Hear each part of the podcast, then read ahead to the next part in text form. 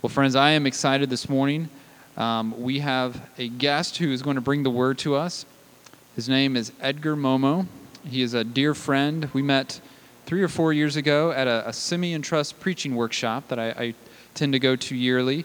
And we got to be in the same group, and I got to know this brother a little bit, got to hear him preach, and I said, I like this guy, and I like the way he handles God's word. And so then I've even gotten to visit him once at Zionsville Fellowship, where he is a pastor, and hear him bring the word there, and I was deeply encouraged.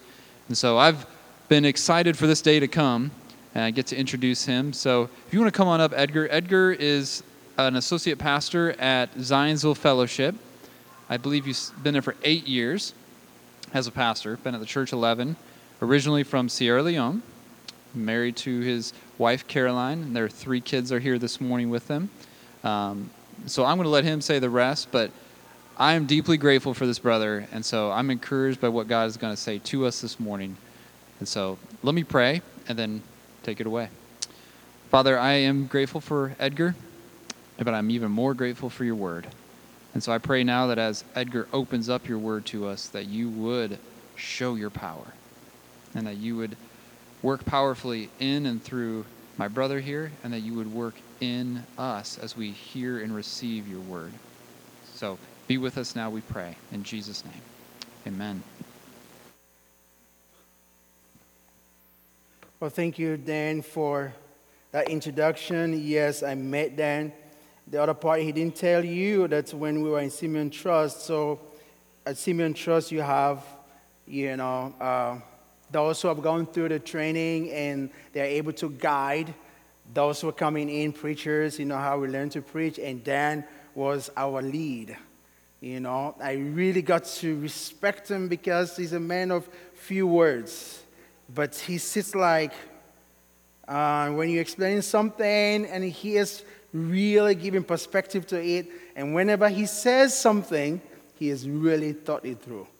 And I really appreciate Dan for inviting me to come and share God's word with us today. As he said, I'm originally from Sierra Leone, but recently I've started introducing myself um, uh, because when people hear the accent, where are you from? So, in, all, in order to make it easy for everyone, I tell people I am from Kentucky by the border. yeah, yeah, originally from Kentucky by way of the border.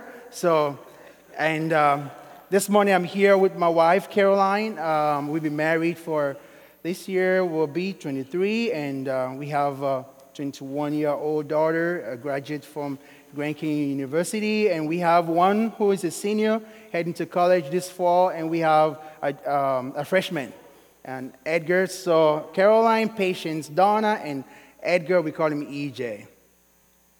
And I also want to, I'm really grateful for bringing me here this morning.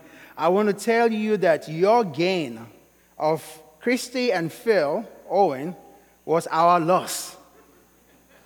A big, big loss. But, you know, the only reason why I will rejoice because they are serving the Lord here and, and being an impact. And, but Phil and I are, he's a very dear friend of mine, a bosom friend, someone who I am not ashamed and afraid to offload on, someone who I can speak to, really. And we all need people like that and there are not many.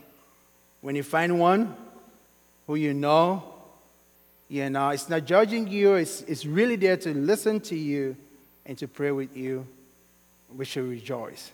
And Phil is one of those that God has given me in this nation, and I really count on him. Praise God. Now let's go straight into God's word. So we are dealing with this morning with Psalm 13 but before I start either reading or doing anything, let me start by asking you a question. And I want you, by a show of hand, how many of you parents here have heard this universally annoying question from younger children when you set on a road trip? And what is that question? Are we there? Are we there yet? We all know that. And moments after you would have replied to them, Not yet, comes another, Are we there yet? And another, Are we there yet?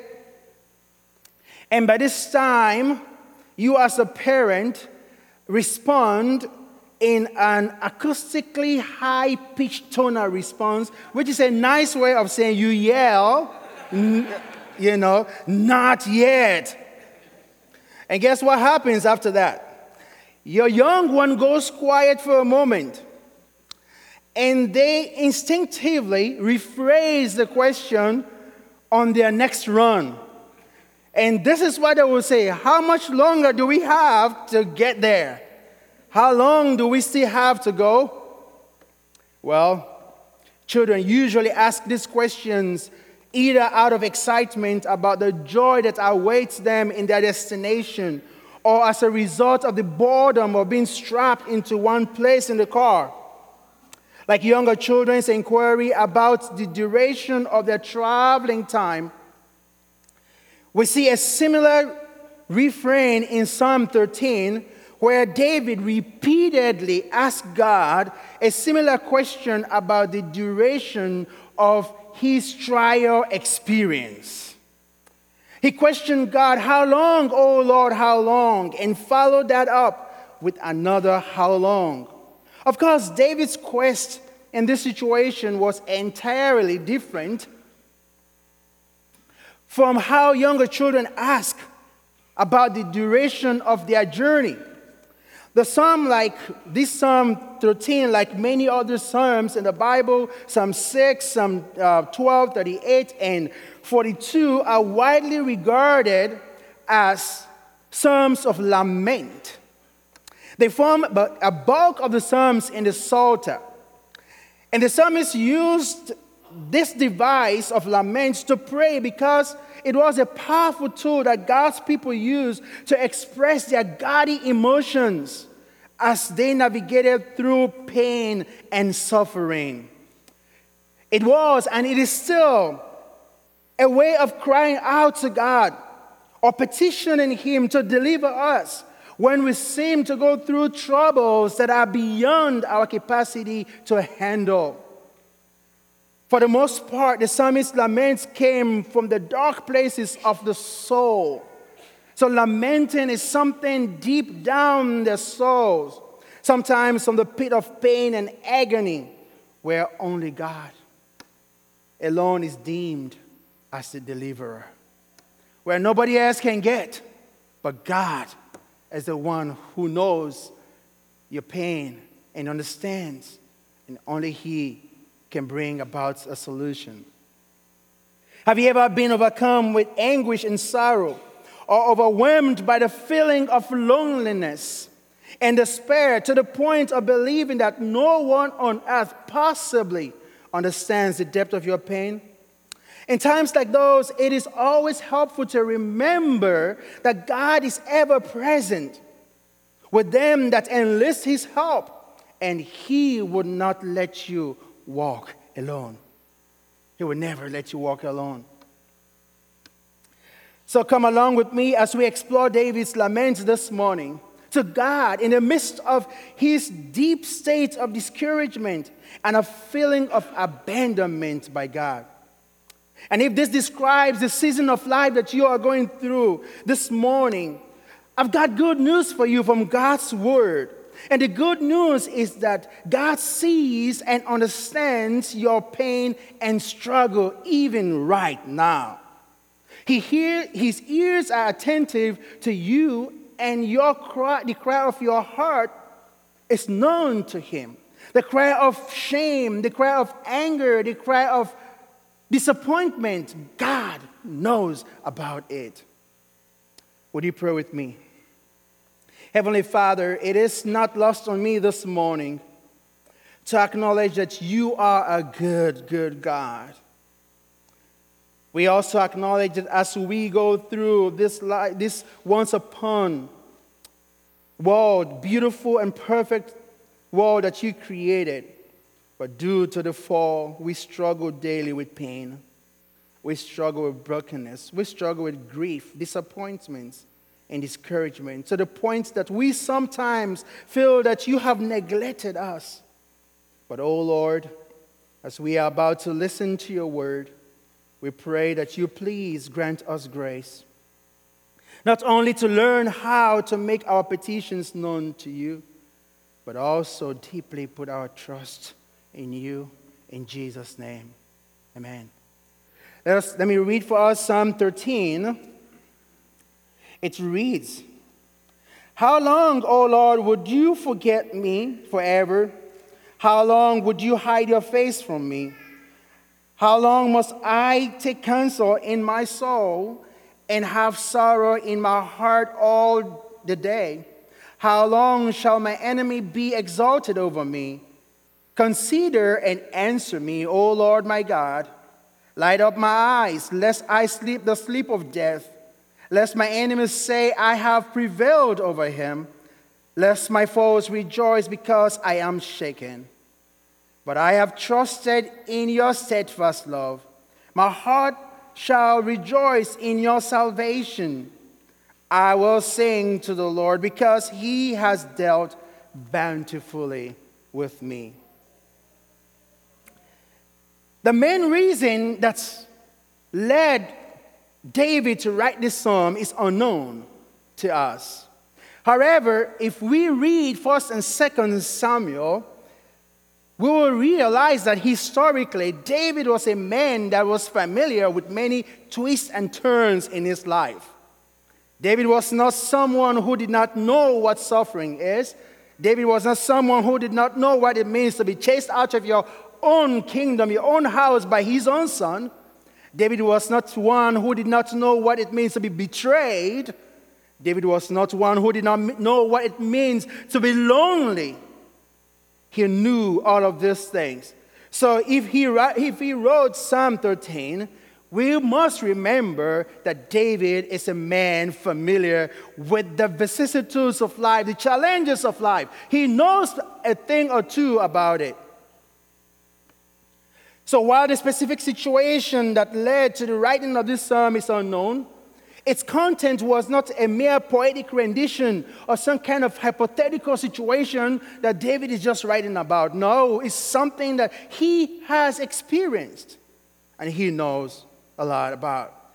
So, David, we see this by his words that are indicative of someone who was either going through a dark place in his life or reflecting on his past ordeals. We notice this by his this, this interrogative opening questions of that uh, in Psalm 13. He begins to say, "How long, O Lord, would you forget me forever?" Straight off, he goes on, How long, oh God, would you forget me forever? Typically, all lament psalms follow a certain structure, whether they are individual laments or they are communal laments. Individual, where someone is pouring out their heart and the deep sorrow to the Lord, or where a community comes together and they are praying about a common thing that is troubling them and seeking God's intervention. You will see the following elements in each lament psalm. And these are the elements that you will see. First, it begins with an invocation or an acknowledgement of God. And then we see that it moves on to complaint or move to making the complaint. Why are you here to, uh, to God? Followed by petition. What do you want God to do? And ends with a praise. So every lament psalm goes through these four elements. It's a structure. And, and we see here that the best way and the best way to remember this, if you ever want to remember, or if you go through lament and you want to remember what are those four stages, just ask yourself these four journalistic questions. Whom am I praying to? That is the acknowledgement. You're acknowledging God. And what am I praying about? That is the complaint that you have brought before God. And why am I praying? Your petition, the very thing that brought you to God. And how should I respond after I have prayed? Praise God. Praise Him. We see all of these elements in the Psalms. So I will, we will walk. There are three movements in this text that we read today and follow me as we walk through this. Number one, we will see David's plight, verses 1 to 2. And the second movement we would look at is David's petition, verses 3 and 4. And lastly, we would look at David's praise, verses 5 and 6. So we see here a plight, what brought him to God, and we'll see his complaint to God, and then we'll see his praise to God.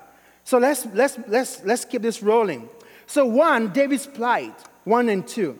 So David started the psalm with a quick invocation to draw his reader's attention or his just to let us know what really was bothering him from his heart. And he comes to God. And if you notice in your Bible, the word Lord is all in uppercase. And it's written in uppercase because it signified that David was speaking to no other God but Yahweh Himself, Jehovah Himself. He's saying, I am here. We've got some matters to deal with here. And I am talking to you, God, because you only can hear me the way that nobody else could. So he said, Lord, Lord, how long? Then David quickly pivots to a succession of interrogative questions that, that, that were not seeking for mere information, but rather a form of complaining or protesting unto the Lord. We hear that he's distressed in the tone of his repetitive question, How long, O Lord? How long? And if you pay close attention to this distress call, you will notice that there are four folds how long in this text. And they were all directed to a three-fold dimension. How long four times? But it, they were really trying to address three things. Number one, he directed his frustration at the Lord for seemingly abandoning him. Underscore the word seemingly abandoning him. And second, he questioned how long would he wrestle with his thoughts and feelings of discouragement. And thirdly, how long would his enemy triumph over him? So he is addressing these questions like any child. How long? Are we there yet? Are we there yet? Are we there yet? So David is also using the same kind of repetition, but he's addressing three things. And these things are very key to uh, David's understanding of the Lord, and as we go through, you will see.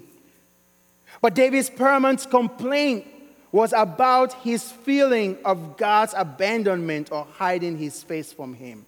That was the key. David will do with anything else, but the fact that he feels that God has abandoned him, and he feels that that is there's no more hope. If Yahweh, you abandon me, I have no more hope. And so that is a thing that really triggered David. And listen to his cry How long would you forget me? How long would you hide your face from me? And to David, these were not just mere meditative musing of some kind of religious, sanctimonious cliche that we can always throw here and there. No, these were coming from a place of deep sorrow, a place of deep grief.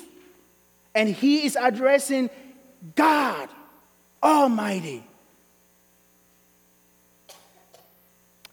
So David comes to the Lord and he pours his heart out to him. And by the way, God did not have any problem with David speaking to him the way he did had no problem. God has no problem. You and I approaching Him and really um, unburdening unto Him and telling Him how you feel. He is not intimidated by that. In fact, He loves it. You come to Him in that manner. Now we see here that David poured his heart out before the Lord and pouring out before Him in the midst of his suffering. But the problem, though, and it's only that where the problem lies is when we come to God with our problems and complain and complain and complain and end with complain. Complaining, that's where the problem lies. And you and I are most prone to doing that than even praising God, trusting Him that He is able and faithful to do far more than you have asked, far more than you think, far more than we can imagine, that He is able to do so. And so that's the difference here. So God is not intimidated, God is okay for you to complain, whatever is troubling you. For instance, although David started his prayer from a disposition of discouragement and despair, he ended in a place of trust and hope and encouragement. And this is a typical pattern that we see in lament. However, this does not mean that God must answer our prayer immediately before we praise Him. We may kneel there and pray, and me, maybe you are here this morning, you've been praying about something for many years, you've waited, you've trusted, and still God has not come through yet. Should you praise Him? Yes. The answer is yes, you should praise Him. We should praise Him. Our Lord Jesus Christ Himself demonstrated a perfect example of how we ought to bring our pains, our brokenness, our sorrow, and heartfelt complaints before the Lord. The Bible says, moments before he went upon the cross, he quoted one of David's psalms. And the scripture says, about the ninth hour, he hung upon the, upon the cross and he cried out, Eloi, Eloi, lama sabachthani. And we see the interpretation of that in again another Psalm of David in chapter 22, verse 1. My God, my God, why hast thou forsaken me? And the part of that scripture that Jesus did not quote was that David goes on to say, Why are you so far from saving me? So far from the word of my groaning. Of course, we all know that Jesus did not end his cry as one hopeless loser upon the cross. We know that. Rather, he goes on to use another Psalm 31, verse 5, and he ended his life this way Father, into your hands I commit my spirit. One moment he's saying, You forsaken me, and the next moment he's saying, Into your hands I commit my spirit. By this token, Jesus was modeling for us a complete trust in his heavenly Father such that even in the face of death, he did not lose hope or confidence. He did not lose hope or confidence. Rather, he trusted the one unto whom, about whom the prophet Isaiah wrote, Can a mother forget the baby at her breast and have no compassion on the child he has born? Though she may forget, I will not forget you. Isaiah 49, verse 15. So even when we go through life and challenges, we go through the dark clouds, clouds that may seem to shroud every hope that you and I have. And it may seem to hide the face of God, but for a moment. I mean, those dark clouds of sickness, the clouds of pain and suffering, the dark clouds of broken promises, the dreary clouds of disappointments, the gloomy clouds of loss and loneliness, and the awful days of uncertainties, God will not abandon you. He would not. No, not. He would not. But if we are honest, you and I would agree that every follower of God at some point in their lives have, fe- have felt a feeling of being neglected by God, haven't you? Well, look, if you have not, keep on living. It's not a threat, it's a promise. You are going to go through that one of these days where you feel that God almost like has forgotten you or God has abandoned you. He's not listening to your cries. The frustration still goes on, the depression still lingers on. The hope that this situation will be solved is still not solved yet. You're praying for a loved one, they still not come to the Lord yet. He is not hearing your prayer. We are, as children of God, are going to go through that. It will. We will go through that. I mean, the kind of feelings, we will have that kind of feelings when we are suddenly thrown into a circumstance or stuck in a season of life where we feel hopeless, where we feel exhausted, tired, and hoping and expecting a breakthrough, but nothing is happening. We will go through that. Yet, you look around, you see others who are testifying, making testimonies of the same things that you are going through. Yet, God seemed not to have heard you yet. I mean, the kind of feelings you have when everyone seems to be giving a testimony, how their children are thriving, how their marriages are flourishing, how they have been vindicated at work.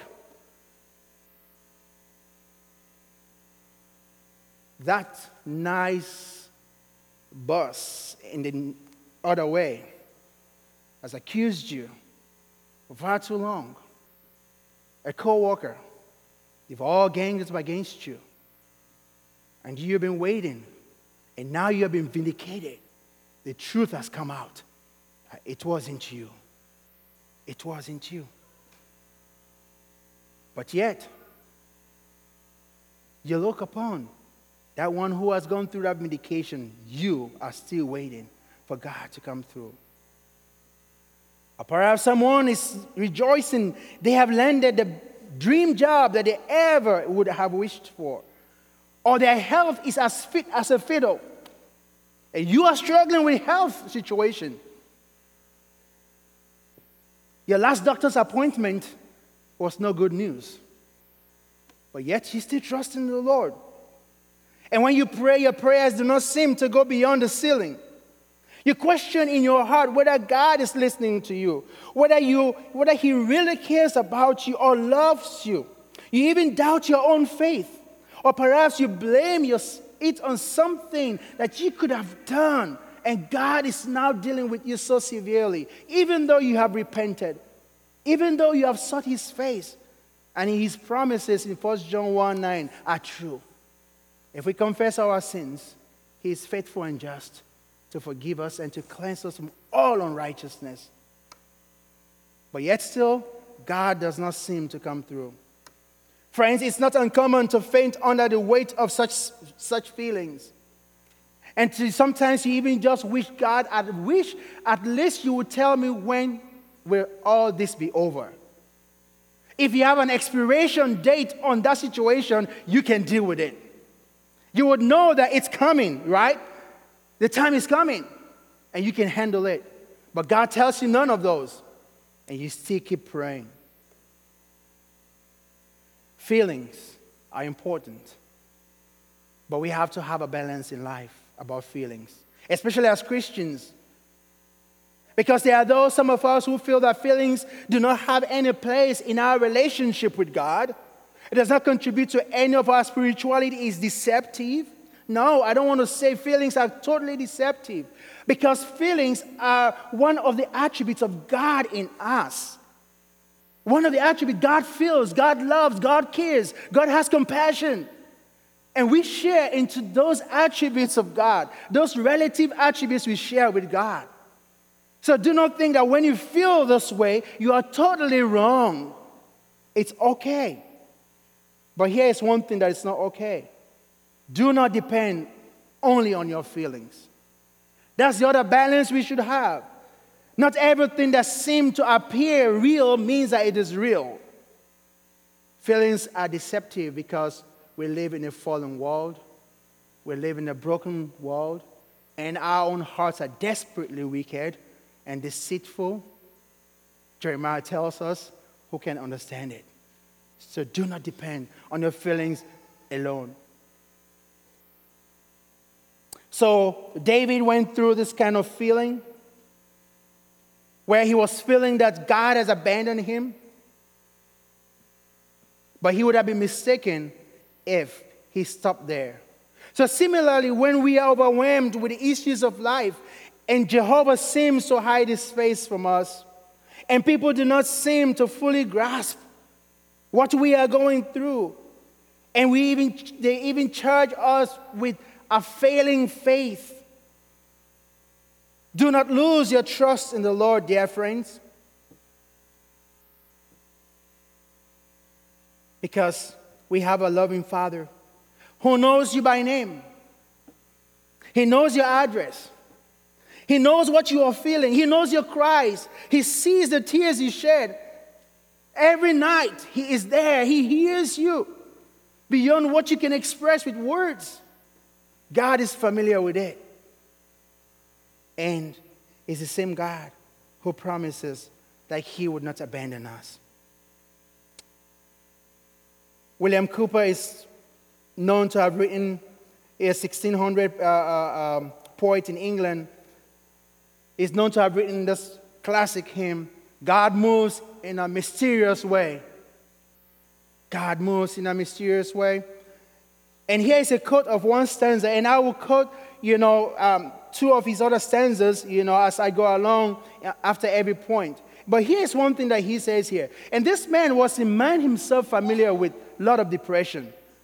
He was a um, great businessman, a lawyer, but I tell you, he had a lot of people felt that he had mental illness because he was always depressed. And then, in the midst of all of that, he wrote this, this powerful uh, uh, um, hymn. Listen to one of these stanzas. He says, Judge not the Lord by your feeble sense, but trust him for his grace. Behind a frowning providence, he hides a smiling face. Praise the Lord. He hides a smiling face. So let's not judge the Lord by our feelings alone. Not everything that appears real is mean that it's real. God is in control. God's hand is upon the thermostat. He will adjust it when he needs to. And let's move quickly to David's petition, verse 3 and 4. As mentioned earlier, the next element in lament is petition. So, as we look here, we'll see David's plea after that honest presentation of his plight unto the Lord. A story is told of a man who always sat in the routes that the king used to take. And every day he sits there and he will yell out he, all the problems he was going through. But the king would just pass by with his chariot. And one day, this man sitting there yelled out to the king, Oh, His Majesty, help me. And suddenly, the king's chariot came to a, to, to a halt. And the king asked that he be brought to him. And when the man was brought to him, the king asked, What do you want? And the man told him exactly what his needs were. And the king granted him every need that he asked for. So to complain about a matter is one thing, but to earnestly pray about a solution is another thing. This guy sat there complaining, complaining, but he was not talking to the king directly.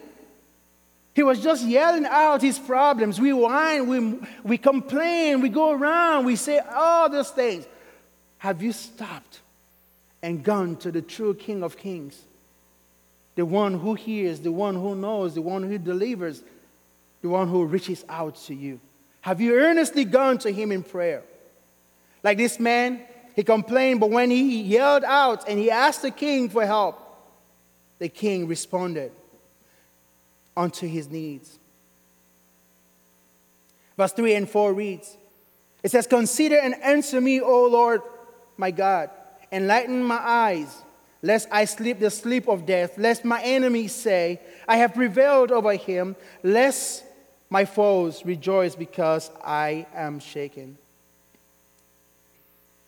There's a lot that we can glean from these two uh, verses. David cried out unto the Lord with a clear sense of what he desired and at the same time, what he dreaded. So there is his desire and that's what he's dreading.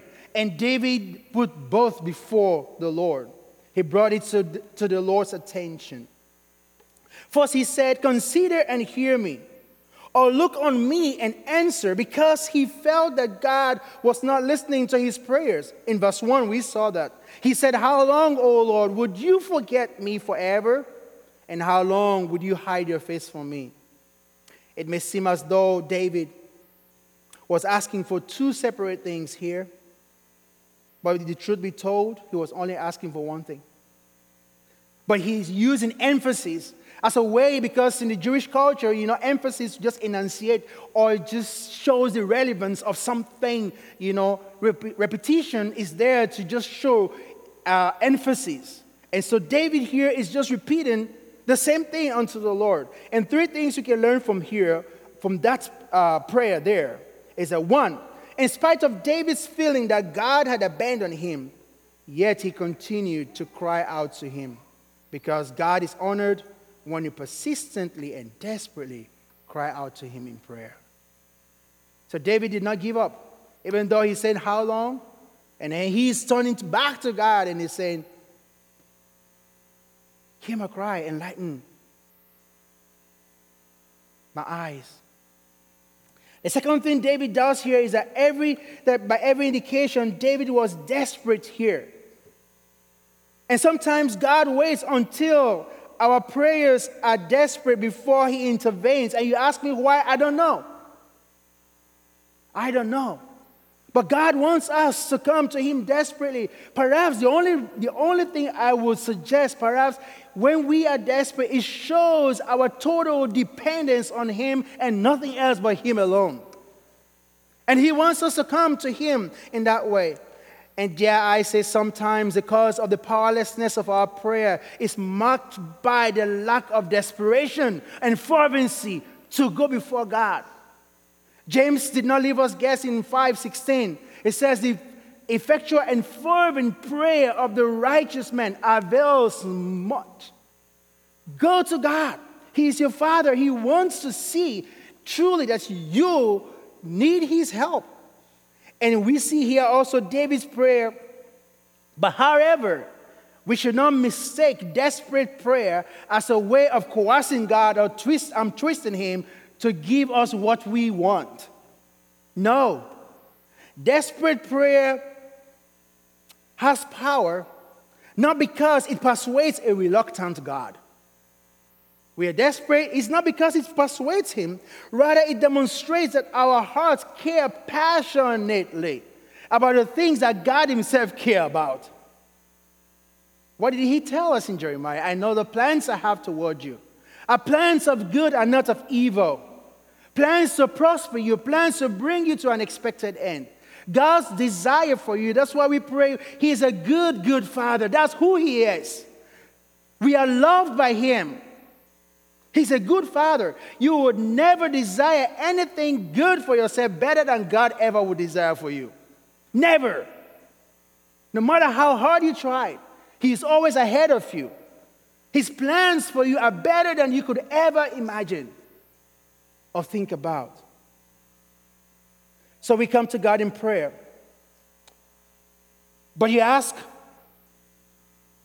the question, why my prayers not answered yet?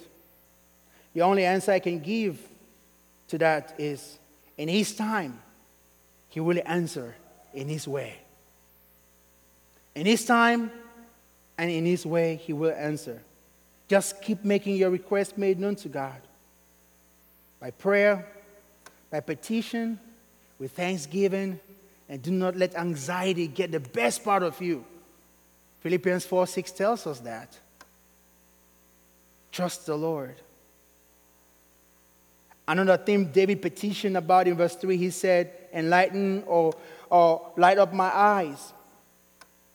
And this was probably the most seminal part of this prayer, in my view, because it spells out the fact that God that David recognized that though he felt those powerful feelings, he was not seeing the actual reality.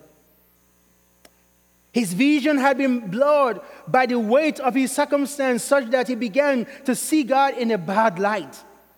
He had blurry vision, and trust, trust had been replaced by anxiety for David, hope by despair, faith by fear.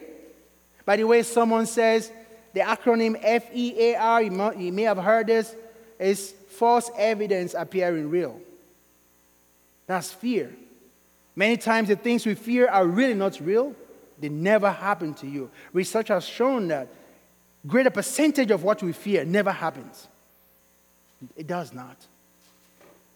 And we replace faith with fear. And that was David's plight. But what about us? What havoc has fear caused us in our lives, in our relationship with God? What problem are you going through right now that seems to distort your vision of God? We need the light of God to grant us wisdom and understanding to cry out our hearts, and enlighten my eyes to see things from a different perspective. For the way you see it, God. Paul re echoed this in one of his prayers for the churches in Ephesus 1, uh, Ephesians 1 17 and 19. And I'll read this.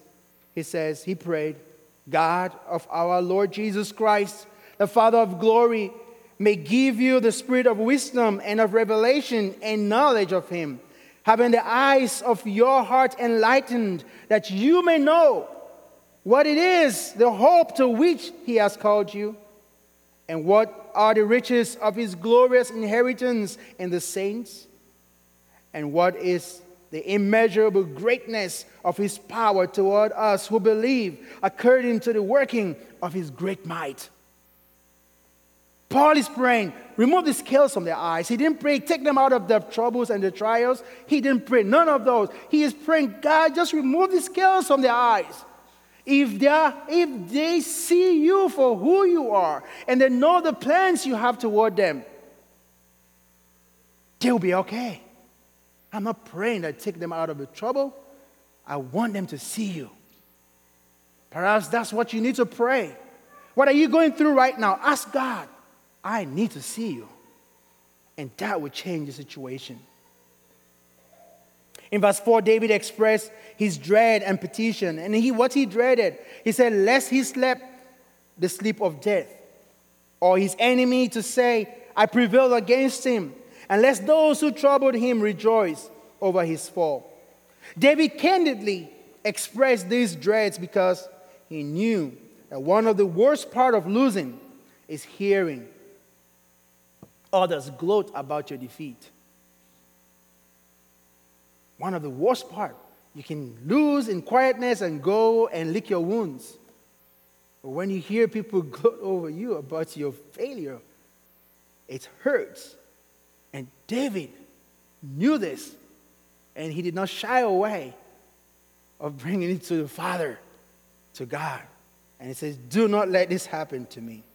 In fact, one author has said, that um, the realities of the positive and the negative charges that produce was the driving force of David's writings was these two things the love of God and the trusting of Him and the fear of His enemies. Those two polarities and tensions caused him to write many of the sermons that we, you and I read today, and we are blessed by it. Challenges caused him to draw closer to the Lord. Here is how another psalmist, Asaph, puts it. And he prayed here as a way of petition. He said, Help us, O God, of our salvation, for the glory of your name. Deliver us and atone for our sins, for the sake of your name. Why should the nations ask, Where is their God? Before our eyes, make known among the nations your vengeance for the bloodshed of your servants. What can we borrow from this? Prayer. When we bring petitions before our Lord about any and everything, that God will be glorified in whatever situation we face, that we will be a testimony that draws others to the Lord by the way we stand under trials. That should be a driving force, a desire for us. And lastly, that we will settle down for His will at the end of the day. So do not let the dread of fear of any situation pull you away from your loving Father. Do not. Cowper tells us again in another stanza of the same hymn I mentioned earlier. You fearful saints, fresh courage take. The clouds you so much dread are big with mercy and shall break in blessings on your head. The clouds you so much dread. They shall break with blessings on your head. Why? Because God Himself is controlling the time. God Himself has got the situation under His hand. And God Himself, His finger is upon the thermostat. And He knows when to push that button. Keep trusting Him. Do not lose hope. Finally, here, friends, David's praise, and we'll go through this briefly. After David's expression of the plight and petition, we now see a sudden transition in the disposition of from discouragement to trust in the Lord. Verse 5 opens with a conjunction, but. Another version, maybe your version says and. However, I love the word but there because, especially, it's important because it sets the mood for what follows. As we all know, the grammatical function of but is to signify a kind of a contrast. And so we see here, so David used this to make a sharp contrast between this, uh, the, uh, his discontent with God for seemingly abandoning him, and now his struggles with discouragement and dread of his enemies over his downfall with unrelenting trust in the Lord, even in his lowest moment. Flip the, the script, flip the coin, complain about God, but now he said, But this is one thing I know is coming, and I know it shall. So David declared, But I have trusted in your steadfast love. My heart shall rejoice in your salvation. I will sing to the Lord because he has dealt bountifully with me. And if you notice here again, David used the past tense, I have trusted in your steadfast love. This implies that even though David was temporarily discouraged and disillusioned, he did not completely abandon his habit of trusting the Lord. Saints, no matter what we go through, it's temporal. Do not let that shroud the view of God. Hold that precious view of trust in the Lord that David shows us here. And he said he put his salvation of the Lord, which probably referred, he said, I put my trust in the Lord and his salvation. Instead, he put the salvation of the Lord, which probably referred to his anticipated deliverance into the future tense. He said, He shall rejoice. Why is he saying this? And even though David had not seen it yet, but he believed. He had not seen it yet. And here's how uh, Louis Giglio says Louis Giglio says it's an even though faith. It's an even though I do not see it yet, I believe. It is a faith that agrees with Job that even though he slays me, I will hope in him. One that agrees with David in Psalm 23 even though I walk through the valley of shadow of death, I will fear no evil. It is an even though faith that agrees with the prophet Habakkuk, who said, Even though the fig tree have no fruit, and no grapes grow on the vines, even though the olive crops fail, even though the sheep all die, and no cattle in the stalls, I will still be joyful and glad. Even though it's an even though faith. I challenge you today have an even though faith before God. Even though you slay me, I will trust you. I would not give in. And that's what uh, David was doing. And what about us?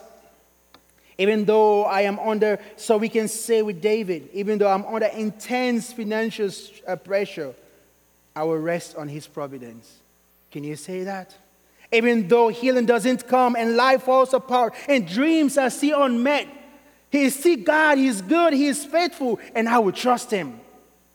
Even though I challenge you this week, go into this week like, even though, even though, even though all of what I am going through right now does not make sense, I will be joyful in the Lord because He's got a perfect plan for me. I may not understand it, no man would, but God definitely does. So David called, up, called to mind that the steadfast love of the Lord never ceases. But they are new every morning, so to speak. He was speaking. Because even though this happens to me, I still will trust the Lord. And there is no heart that sings the praise of the Lord more lustily than one in which hope arises. No heart that sings lustily, one in which hope arises. Praises arises in spite of what you're going through. It's the most beautiful thing that you could ever see. Having to see people who go through trials and they're still rejoicing, they have, they have an aroma. They have some kind of thing about them that you just want to. Why are they still smiling? And that's how the world looks at us. When we trust in the Lord and they look at us as Christians, they should be mourning, they should be crying, they should be whining, but yet they are still rejoicing, even though. And that's what He calls us to be. There's another man in the Bible about who's writing in Lamentations that we're talking about today, lamenting, and his name was Jeremiah. And here is, I paraphrase what he said You drove an arrow into my kidney, you made me into a laughing stock, an object of taunts for the people. You have filled me with bitterness and made my teeth grind on gravel. My soul is bereft of peace, and I've forgotten what happiness is, and my endurance has perished. So has my hope from the Lord, and my soul is continually bowed down. And he's complaining, but oh boy, if you read Lamentations, I recommend that book for you. Read it. It's a powerful, powerful book. It has 22 verses in chapter 1, 22 in chapter 2. When it goes to chapter 3, I think it has 66 verses. And when it goes to chapter 4, 22, and chapter 5, 22. But if you go and cut it, chapter 3 in the middle and right in the middle, you will see what he says there. I'll leave that to you. You go find out what he says. I'm not going to tell you. So, like David and Jeremiah, it is possible, child of God, to put our trust in the Lord and burst into joyous praise and celebration for his mercies in the midst of suffering, disappointment, rejection, pain, and grief. It is possible if only we can stop and call on him, the faithful one who hears our cries. And, and Cowper last says here in closing, in another stanza of that same hymn, his purposes will ripen fast, unfolding every hour. The Lord may have, um, the bud may have a bitter taste, but sweet will be the flower. Sweet will be the flower. Quickly, what can we take away from this message? This psalm teaches us how to take our request before God boldly, fervently, and expectantly. Do it. Go boldly, go fervently, and go expectantly because God listens to his people. Secondly, when we are caught in the cosmic tensions of the realities of our problems and trusting God, always ask God to enlighten your eyes. Remove the scales from my eyes. Let me see you than my problem. Let me see how great you are and your our situation will not vanish, but it will diminish in comparison to who God is. He's bigger than our problems. So while you are, you know, while you should not dismiss your feelings, but do not depend on it, on it entirely, you know, to determine what your circumstances are. Fourth, when God seemingly delays in answering our prayers, it does not imply his denial or his desertion of his precious child. When God is delaying, he's not denying, he's still working. Because God moves in mysterious way and his wonders to perform, let's not judge him by our feeble sense, by our agenda by our time clock. Let's not judge him. Rather, let us hang on to the hope he gives to all those who put their trust in him, even in the midst of adversity. Because while the bud may have a bitter taste, the flower will one day be sweeter when Jesus returns to give eternal life to his beloved. And someday we may ask, we may no longer ask a question, How long, O Lord, how long? Perhaps we may ask, How long will this bliss last, Lord? How long are we going to enjoy this fellowship? And He would turn to us and say, Forever, forever, and ever. Hang in there, child of God. Let's rejoice, even in the midst of adversity. He's on the throne. Father, we thank you so much for your word. Thank you for encouraging our hearts, Lord. It is true that we struggle a lot as we go through life. And sometimes we have all felt that you abandon us. And maybe someone this morning, right here, that he is even saying that, or said that this morning, or this week. God, we pray that you encourage our hearts to see you for who you are. In Jesus' name, amen.